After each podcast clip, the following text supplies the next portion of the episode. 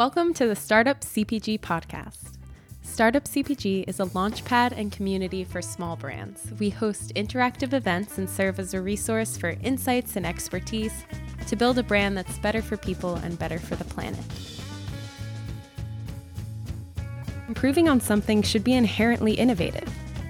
Within the food and beverage space, what kind of innovation really fuels better for you products? As a young company, what kind of support exists to help you stick to your vision and to your values long term? I do think because this industry is based on eating, right, and drinking, and everyone has to do that. There is an actual opportunity here that a lot of other industries that pretend to care about sustainability say, but I think in food we actually have the power to make change. Chloe Sorvino has an impressive resume reporting at Forbes. She covers all things food and drink, from billionaires to under 30 entrepreneurs. I'm looking for candidates constantly. It's not just that we're starting officially the reporting process. We get submissions from a lot of parents, honestly. Please don't do that, but um, I get it. Pro tip on this episode Chloe shares nuggets of wisdom throughout the entire episode and the 30 under 30 applications just launched. So make sure to listen through to the end to hear how you can really stand out as a young entrepreneur.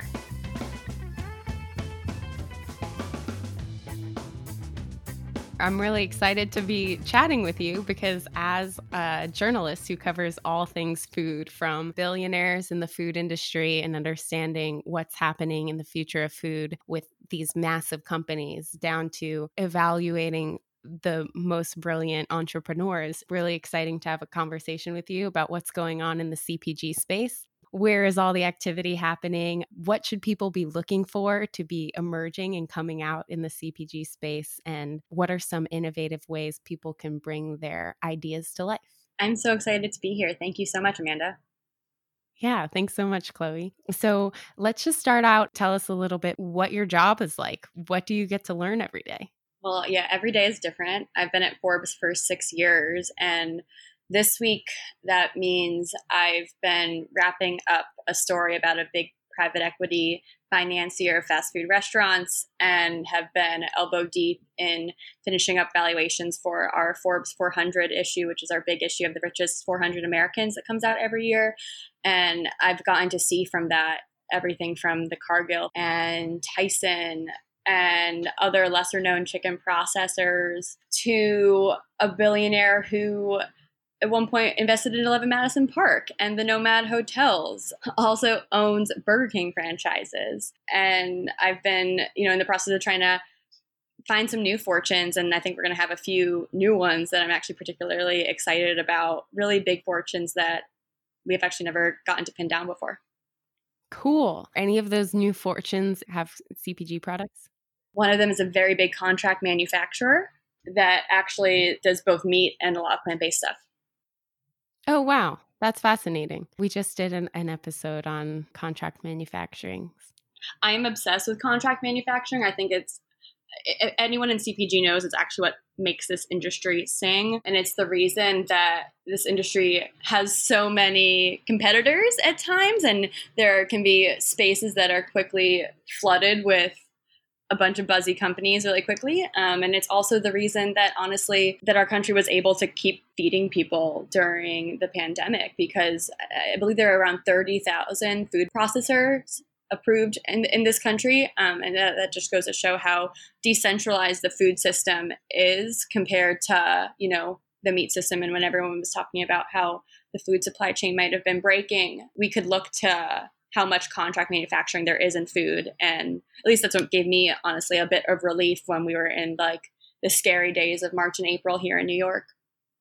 Wow, that's fascinating. Can you elaborate a little bit more about decentralized co manufacturers? The reason the CPG industry and like Expo West is so big is the fact that we've actually gone through a few decades now where the big publicly traded companies like the Kraft Heinzes of the world have tried to limit their own assets for, to get you know higher valuations on Wall Street. And that's been coupled with this kind of boom in contract manufacturing which has been really helpful for entrepreneurs because it's what has lessened the barriers to entry so much. And that's why we honestly have so many young people and so many stories of moms who are making things in their kitchens for their children and you know able to come together with the company so quickly. Contract manufacturing is the bread and butter of what keeps this industry running. Um, and it's the reason why there is as much innovation, honestly, as there is. And there, it's also the reason there's as much pressure for innovation as there is. Everyone's constantly churning out new products because there are so many of these often independent, often family run contract manufacturers that, you know, maybe never did a big brand themselves, but they're bumping out all the products for all the hydration, all the sports hydration, you know, contract manufacturers, all like the nutrition manufacturers. There's like a bunch of these, and and the more you kind of dig into who suppliers really are and, and what brands are similar, you start realizing that a lot of it's because the contract manufacturer is similar. And even in the beauty world, which I cover a little bit in contract manufacturing, is also really important. You know, there's obviously these like off the shelf recipes that people will talk about, Tell us a little more about that off the shelf recipes. Contract manufacturing is set up to be really easy for an entrepreneur. You can go in and you can say, I want to make this product. And, you know, for example, I've been hearing a lot this week about like these sports nutrition or, you know, better for you sport electrolyte drinks without as much sugar, right? So I could go mm-hmm. to the main contract manufacturer for that. There's probably like four or five at least. There's probably a lot on the West Coast. Maybe there's like one on the East Coast. And I could go to them and say, you know, I've got this story, right? I'm Chloe, and I used to be a field hockey player growing up, and got chronic Lyme disease, and woe was me and I want to find a product that can help people get better nutrition with less sugar, right? It's all about less sugar these days. They will have a bunch of formulas that are easily available to you. And now you'll sometimes hear the founders who, you know, talk about, you know, fine tuning these recipes over and over again or spending years on these formulations. And while I do believe that is true in some cases, the vast majority of them are trying to create a story because these contract manufacturers do a lot of the work themselves. And yes, there's a lot of work that an entrepreneur has to do to make sure things are on track, right? And that the contract manufacturer is is getting the right ingredients or going the extra mile. Um, but there are definitely layers to this, and particularly in the beverage industry, it's pretty easy to slap your name on a label. Mm. Yeah. What's a positive thing about contract manufacturing? It really drives innovation. Mm. Can you elaborate on that? Because there are so many contract manufacturers and this industry has gotten customers used to having new products come out, you know, maybe once a reset or once a year. Contract manufacturing and, and as contract manufacturers have specialized more, entrepreneurs can look to some of these contract manufacturers and say, here's a product that you know maybe someone has a point of reference for but maybe that's the perfect line extension right? You know i'm looking for something else to bring a new consumer in or make my core consumer add something else to their cart. And with contract manufacturing you can limit order sizes often. It gives you a little bit more opportunity to experiment with new lines especially when you're starting out. What's awesome about the future of food that's innovative? The reason I think contract manufacturing is so important is because of that resilience that I talked about earlier. I mean, we have, again, 30,000 food processing regulated manufacturers in this country. That is a lot. And while it's not spread out evenly within every state, it is in every state. That gives me a lot of hope for where we can build in the future um, and and how regional supply chains can be further supported really Thanks. So, co manufacturing kind of opens the doors for innovation in products that are better for people and better for the planet. That's really cool.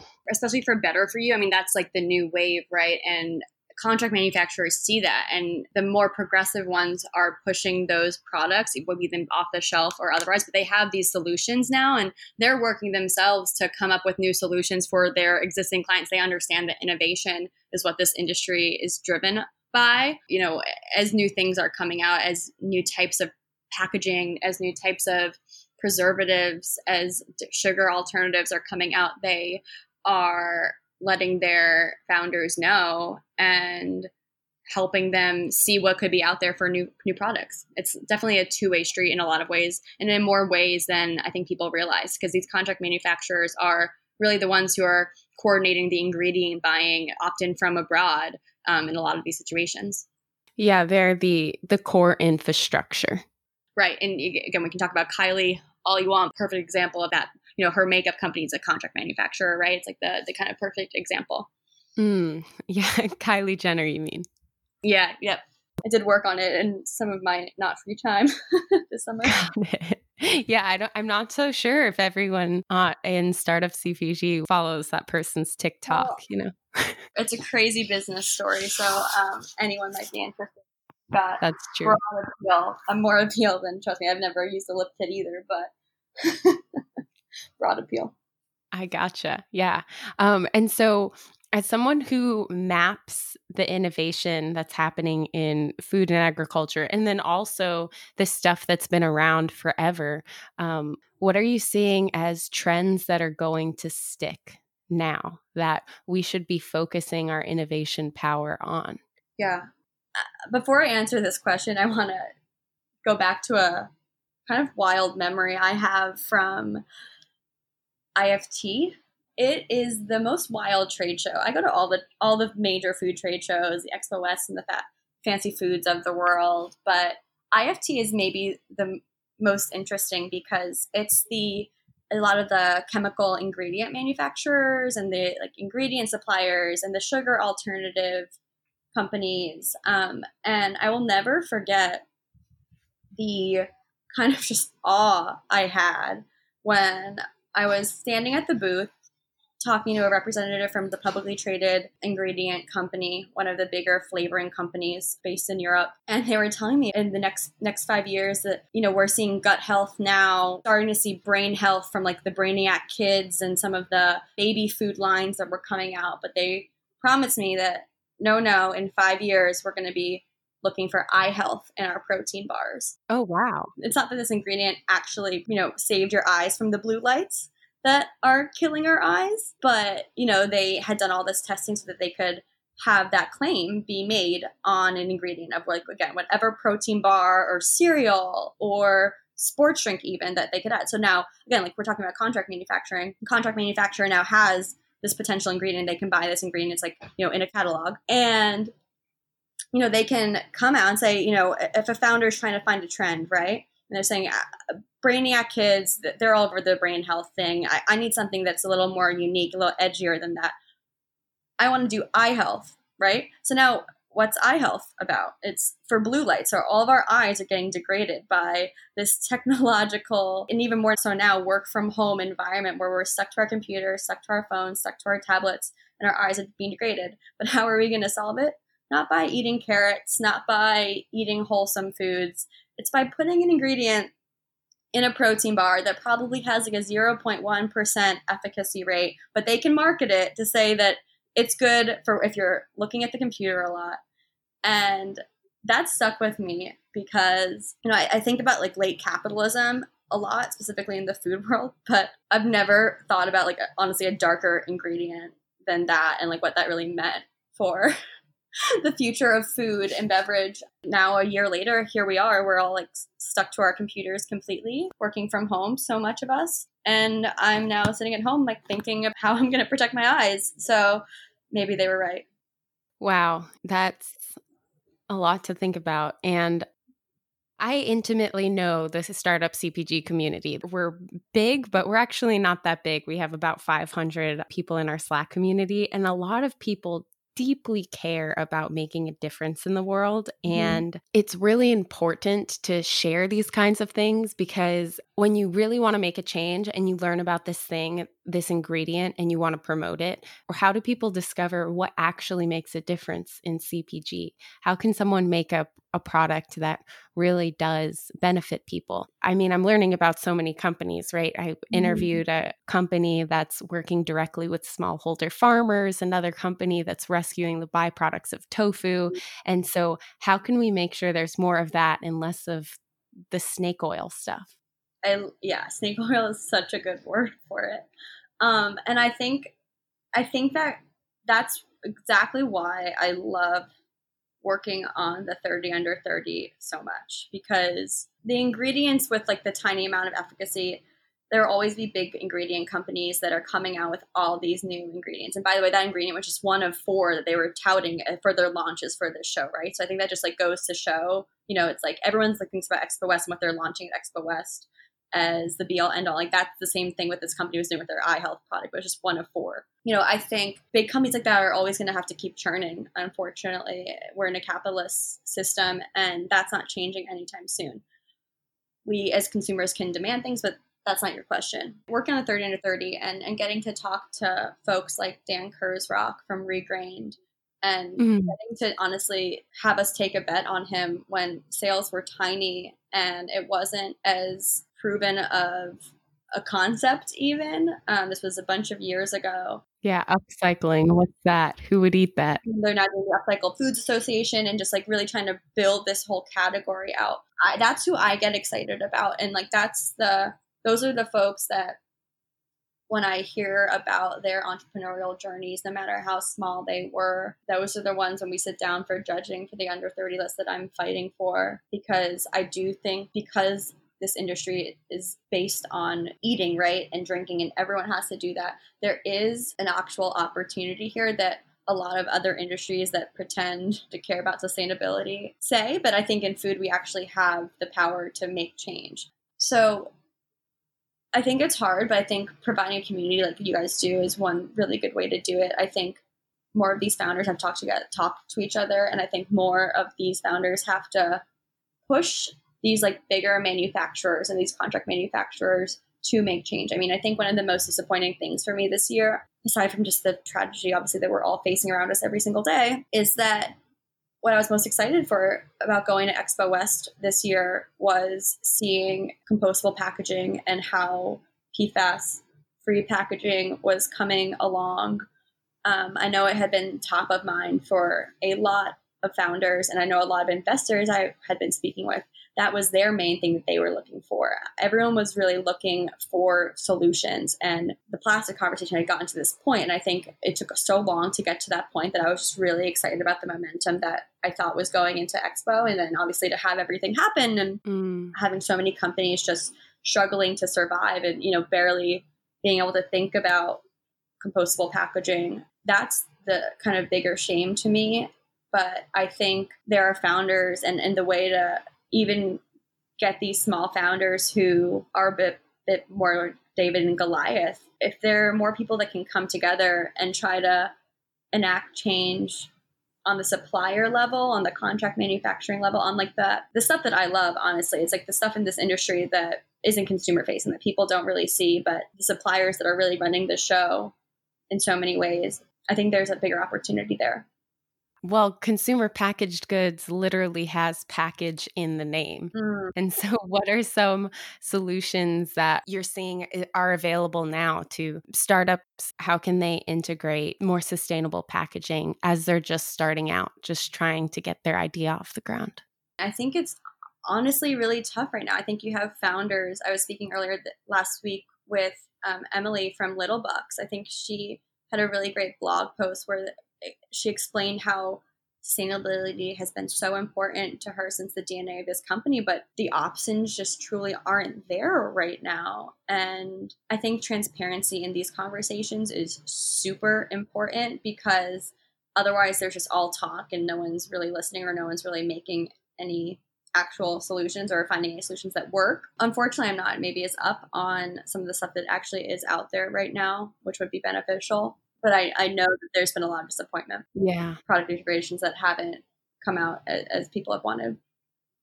What are the main pain points for CPG? Is it that things are too expensive, too heavy? What's impractical about most of the solutions that are out there? Too expensive, definitely being one. I think there is a problem right now with like the supply and demand question. There's a lot of potential demand, but there's not no one actually going in there first, proving a market. I think, you know, in business, we think, and I think a lot about when new markets have been created, right? It obviously doesn't happen overnight, but often it takes a bigger player with enough purchasing power that can kind of put themselves on the line to get the volume to where it needs to be, where it can potentially scale for someone like a Lil Bucks or a Regrain. Mm-hmm. And I, you know, again, I think like Regrain is another perfect example of transparency working. Right? They tried to do compostable packaging and it failed. And I think there, I did an interview at our under 30 conference um, in Detroit last year with Dan panel about food waste. And he talked about this terrible experience of having to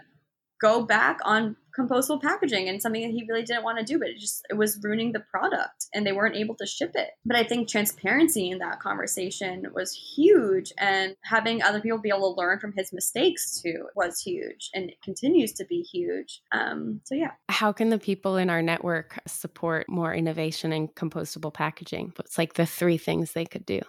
Three things. Hmm. that is a good one. Well i'd say number one contract you know, they, they say contract your rep- representatives. I think in this case, it's contract your contract manufacturers. Everyone has them who's in this industry, um, unless you're still making your product out of your kitchen, in which case you're a hero. Keep it up. Good job. I salute you. The contract manufacturers are the ones who have the the volume potential. They're not going to move until there's more demand from more people. And unfortunately, that doesn't happen overnight. Other thing is obviously talking to investors. A lot of this change has to come from bigger investors. I also think not that this community can do it. A lot of the change hopefully will come from some of these bigger publicly traded companies, right? The same ones that, you know, we're talking about snake oil earlier. Sure, mm-hmm. but maybe they can use some of their other, their profits from snake oil for for good. Obviously, I'm being a little facetious right now. We saw even kind of again going into Expo West with some of the bigger sustainability announcements that were coming out, and we saw it with the Climate Week last September a lot of the bigger companies will have to lead the way here. Sure. I think honestly, one of the best things a young company can do is becoming a B Corp, honestly, as soon as possible. It's hard, it takes a fair amount of money to get the certifications involved, but I think that's also why it's better to do it as soon as possible.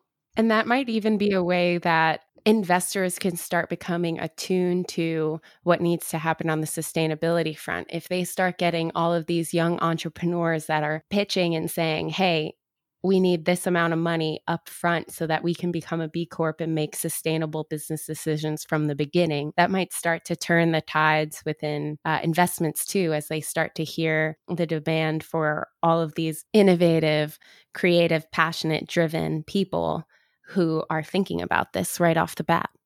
For sure. And I don't I find B Corps to be, I think, one of the most important certifications a CPG company can get. And I've seen, especially on our under 30 list, you know, when I started doing the under 30 list three years ago, we had maybe, I don't know, a few B Corps on the list, but we have, I think last year we had almost half of the companies that were on the list were certified B Corps, and almost all the CPG companies we picked were even.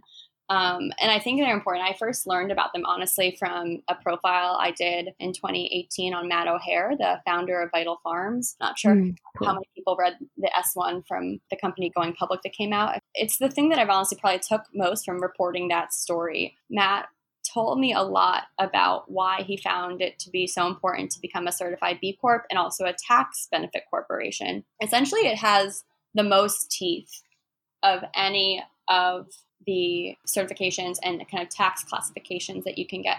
And especially for benefit corporations, it can actually limit profits, valuations. And what he told me, which was the most important thing and which was what stuck with me, was you don't have to sell to the highest bidder. A company, which especially in food industry, as we know, can happen a lot, especially to young founders.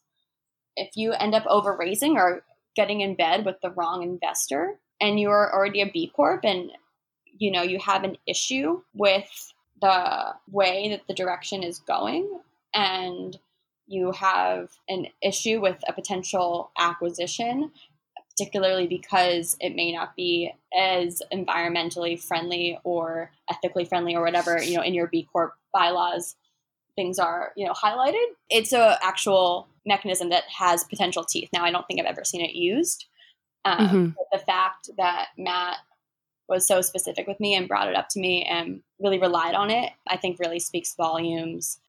Yeah. Daniel, our founder, always talks about the David and Goliath metaphor. And it sounds like B Corp is is like an extra leg up Yeah, and and specifically with the benefit corporation stuff, and it's like your tax benefit corporation, that's particularly with the most teeth. Even with B Corps, because there is so much reporting that's involved and like so much auditing, I think it honestly protects founders in a way that few people realize. Wow, that's incredible. So it's a lot of work off the bat, but it ultimately supports you in the long run. That's how it's been explained to me. Um, and I've never seen it like legally proven out this way. That's definitely the reason why I've felt so strongly about it and have been so excited to see it growing as much as it has, especially just like again with like the applications I'm getting for 30 under 30. I'm just seeing it so much more. That's incredible. Speaking of 30 under 30, you're planning on launching late summer the open application. Would you like to announce or or share a little bit more about what you're excited for for this year and recap maybe who emerged last year? Yes. Oh my gosh. This is honestly one of my favorite times of year. Applications just opened and that's open for investors, for founders to recommend other founders, for you to recommend yourself. We get submissions from a lot of parents, honestly. Please don't do that, but um, I get it. um, but yeah, so you know, we asked for a bunch of information, um, and honestly, if anyone's listening to this who knows me personally, if you have any recommendations for this year, I would love just shoot me an email. But we're out looking all the time. I, I spend you know, I, I'm, I'm looking for candidates constantly. It's not just that we're starting officially the reporting process, but our applications are officially open, and we do get so many applications that that you know honestly we probably maybe wouldn't have known of before. So what we're looking for and what I'm looking for mostly, you know, I talked about B Corps already, but we look really significantly at the market, sure. The product, sure. Does it taste good? Yes. We do a tasting. Usually it involves um, a celebrity chef. Last year was Christina Tosi um, and an alumni. Last year was uh, Banza co founder Brian Rudolph. In the years past, it's been Nick Jammet from Sweetgreen. We've had Padma Lakshmi.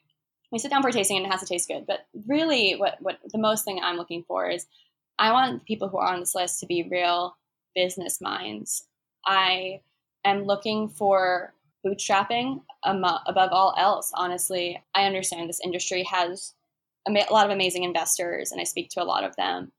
And there's been a lot of money going to young people, which has been great for a lot of cases um, and a lot of success stories from you know the super coffee brothers who have been on the list in the past to even you know dan kurzrock who i talked about earlier someone who was on the list last year trinity Mouzon Wofford from Golde and her fiance Issey Kobori, so many different people. But what struck me about Golde, for example, I think that's actually the perfect example to talk about. This couple had been really thoughtful about how they were financing. You know, they had had options for a lot of money being thrown their way, and they wanted to own this business and they wanted it to be theirs. Um, and they bootstrapped it and kept it really lean. You know, they were working with a lot of consultants, but it was pretty much only them, and they were, had seen amazing success. Trinity had become the first um, black woman to launch a brand under 30 at Sephora, which is a huge accomplishment. But I think she wouldn't have gotten there if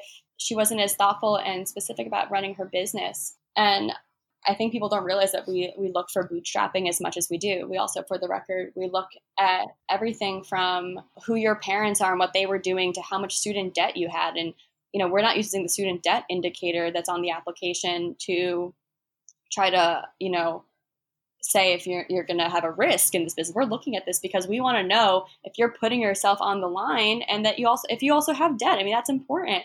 And I also think for someone who has raised if they have student debt, that makes a lot of sense to me and I respect it a bit more to be honest. We look really seriously at people whose parents started funding. We we get very specific about how these actual funds first got into their hands. As I think um, shows as the list has um, evolved. We're actually in our 10th year this year, which is crazy. I think just those characteristics have been what we've continued to highlight and push for more and more with each list. Sure. Trinity's story really stood out to you. What were some other interesting funding models that you've seen through the Forbes 30 under 30? I mean, we've definitely seen it all. I've seen everything from, you know, a completely bootstrapped company. Um, Laureen Asseo last year from Fresh and Lean, 28 at the time, and had started this um, meal delivery microwavable service out of her dorm room, dropped out, and now runs her own plant in Anaheim. And as we know from the contract manufacturing conversation, the fact that she has her own plant is actually really rare and super impressive. Um, and, and that was just completely funded from the cash flow. That business had amazing cash flow. Um, but wow, you know, I think you also don't see that every day, right? And so many of these businesses don't have a major cash flow and have a lot of investment costs. We've seen the crowdfunding here and there, although I mean, to get on this list too, you, you do have to have usually a significant amount of either sales or kind of volume. We're trying to look for early successes, but successes nonetheless. So, I mean, we've made bets over the years on companies that haven't had more than uh, at least a million in sales, but typically a company will have at least a million somewhere on their balance sheet on the list. But again, eh, we do look at every company and, and over the years we've advocated for founders that we believe in who maybe you know are only at a few hundred thousand in sales. The product stands out and it's really important and it's a risk. So yeah. Got it.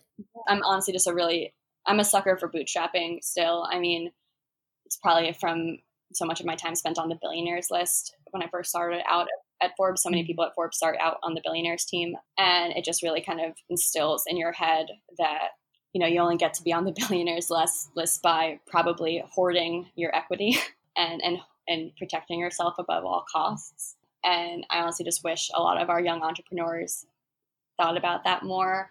Not because i think being a billionaire is the be all end all because i don't but i do worry that because there are so many young success stories that um, there are some young founders that are maybe taken advantage of or you know not understanding what they're really doing when they're raising as big as a, of an amount as they are.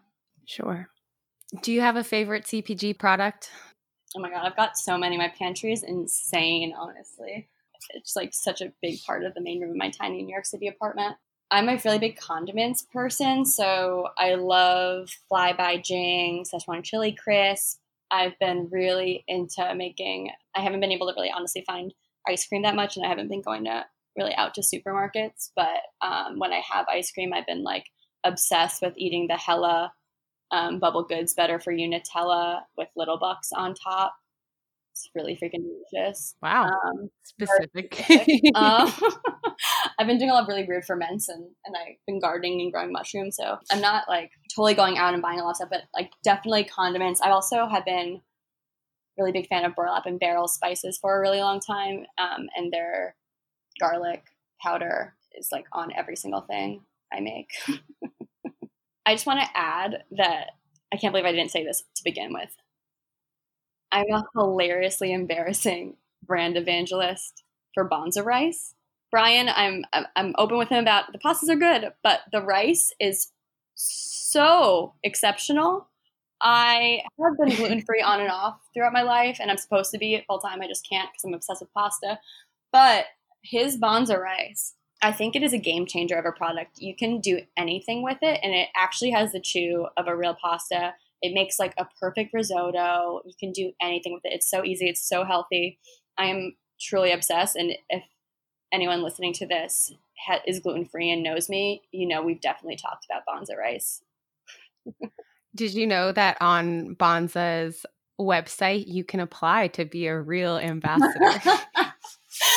Brian knows. I call him Pasta Brian, and I see him. I can't not call him by his Instagram handle. Like Pasta Brian, where's the rice? that's incredible. so that's like one of your favorite pantry. Oh staples. yeah, I've, I've like a Thrive Market every eight weeks. Like this might be a silly question, but isn't rice already gluten free? Oh yeah, totally. So this is like chickpeas, right? So it's in that it was in this like hilarious time when Right Rice was launching too, and Right Rice is still around, but um, Banza honestly is sure. I think the better product. It's phenomenal. It just tastes like an orzo, honestly, and it, a gluten free orzo that tastes like a real orzo is honestly pretty impressive. But yeah, I have a Thrive like auto ship. I get like 13 bags of it like every eight weeks. It's pretty embarrassing. That's incredible. I, until this moment, had no idea that orzo means barley in Italian and is not gluten free. Oh, girl, I could talk to you about pasta shapes for days. I get Okay, so you know the brand Sfoglini. Well, you probably don't because you may not be a pasta person like I am. A startup. It's somewhat small. It's vertically integrated, which I find really cool.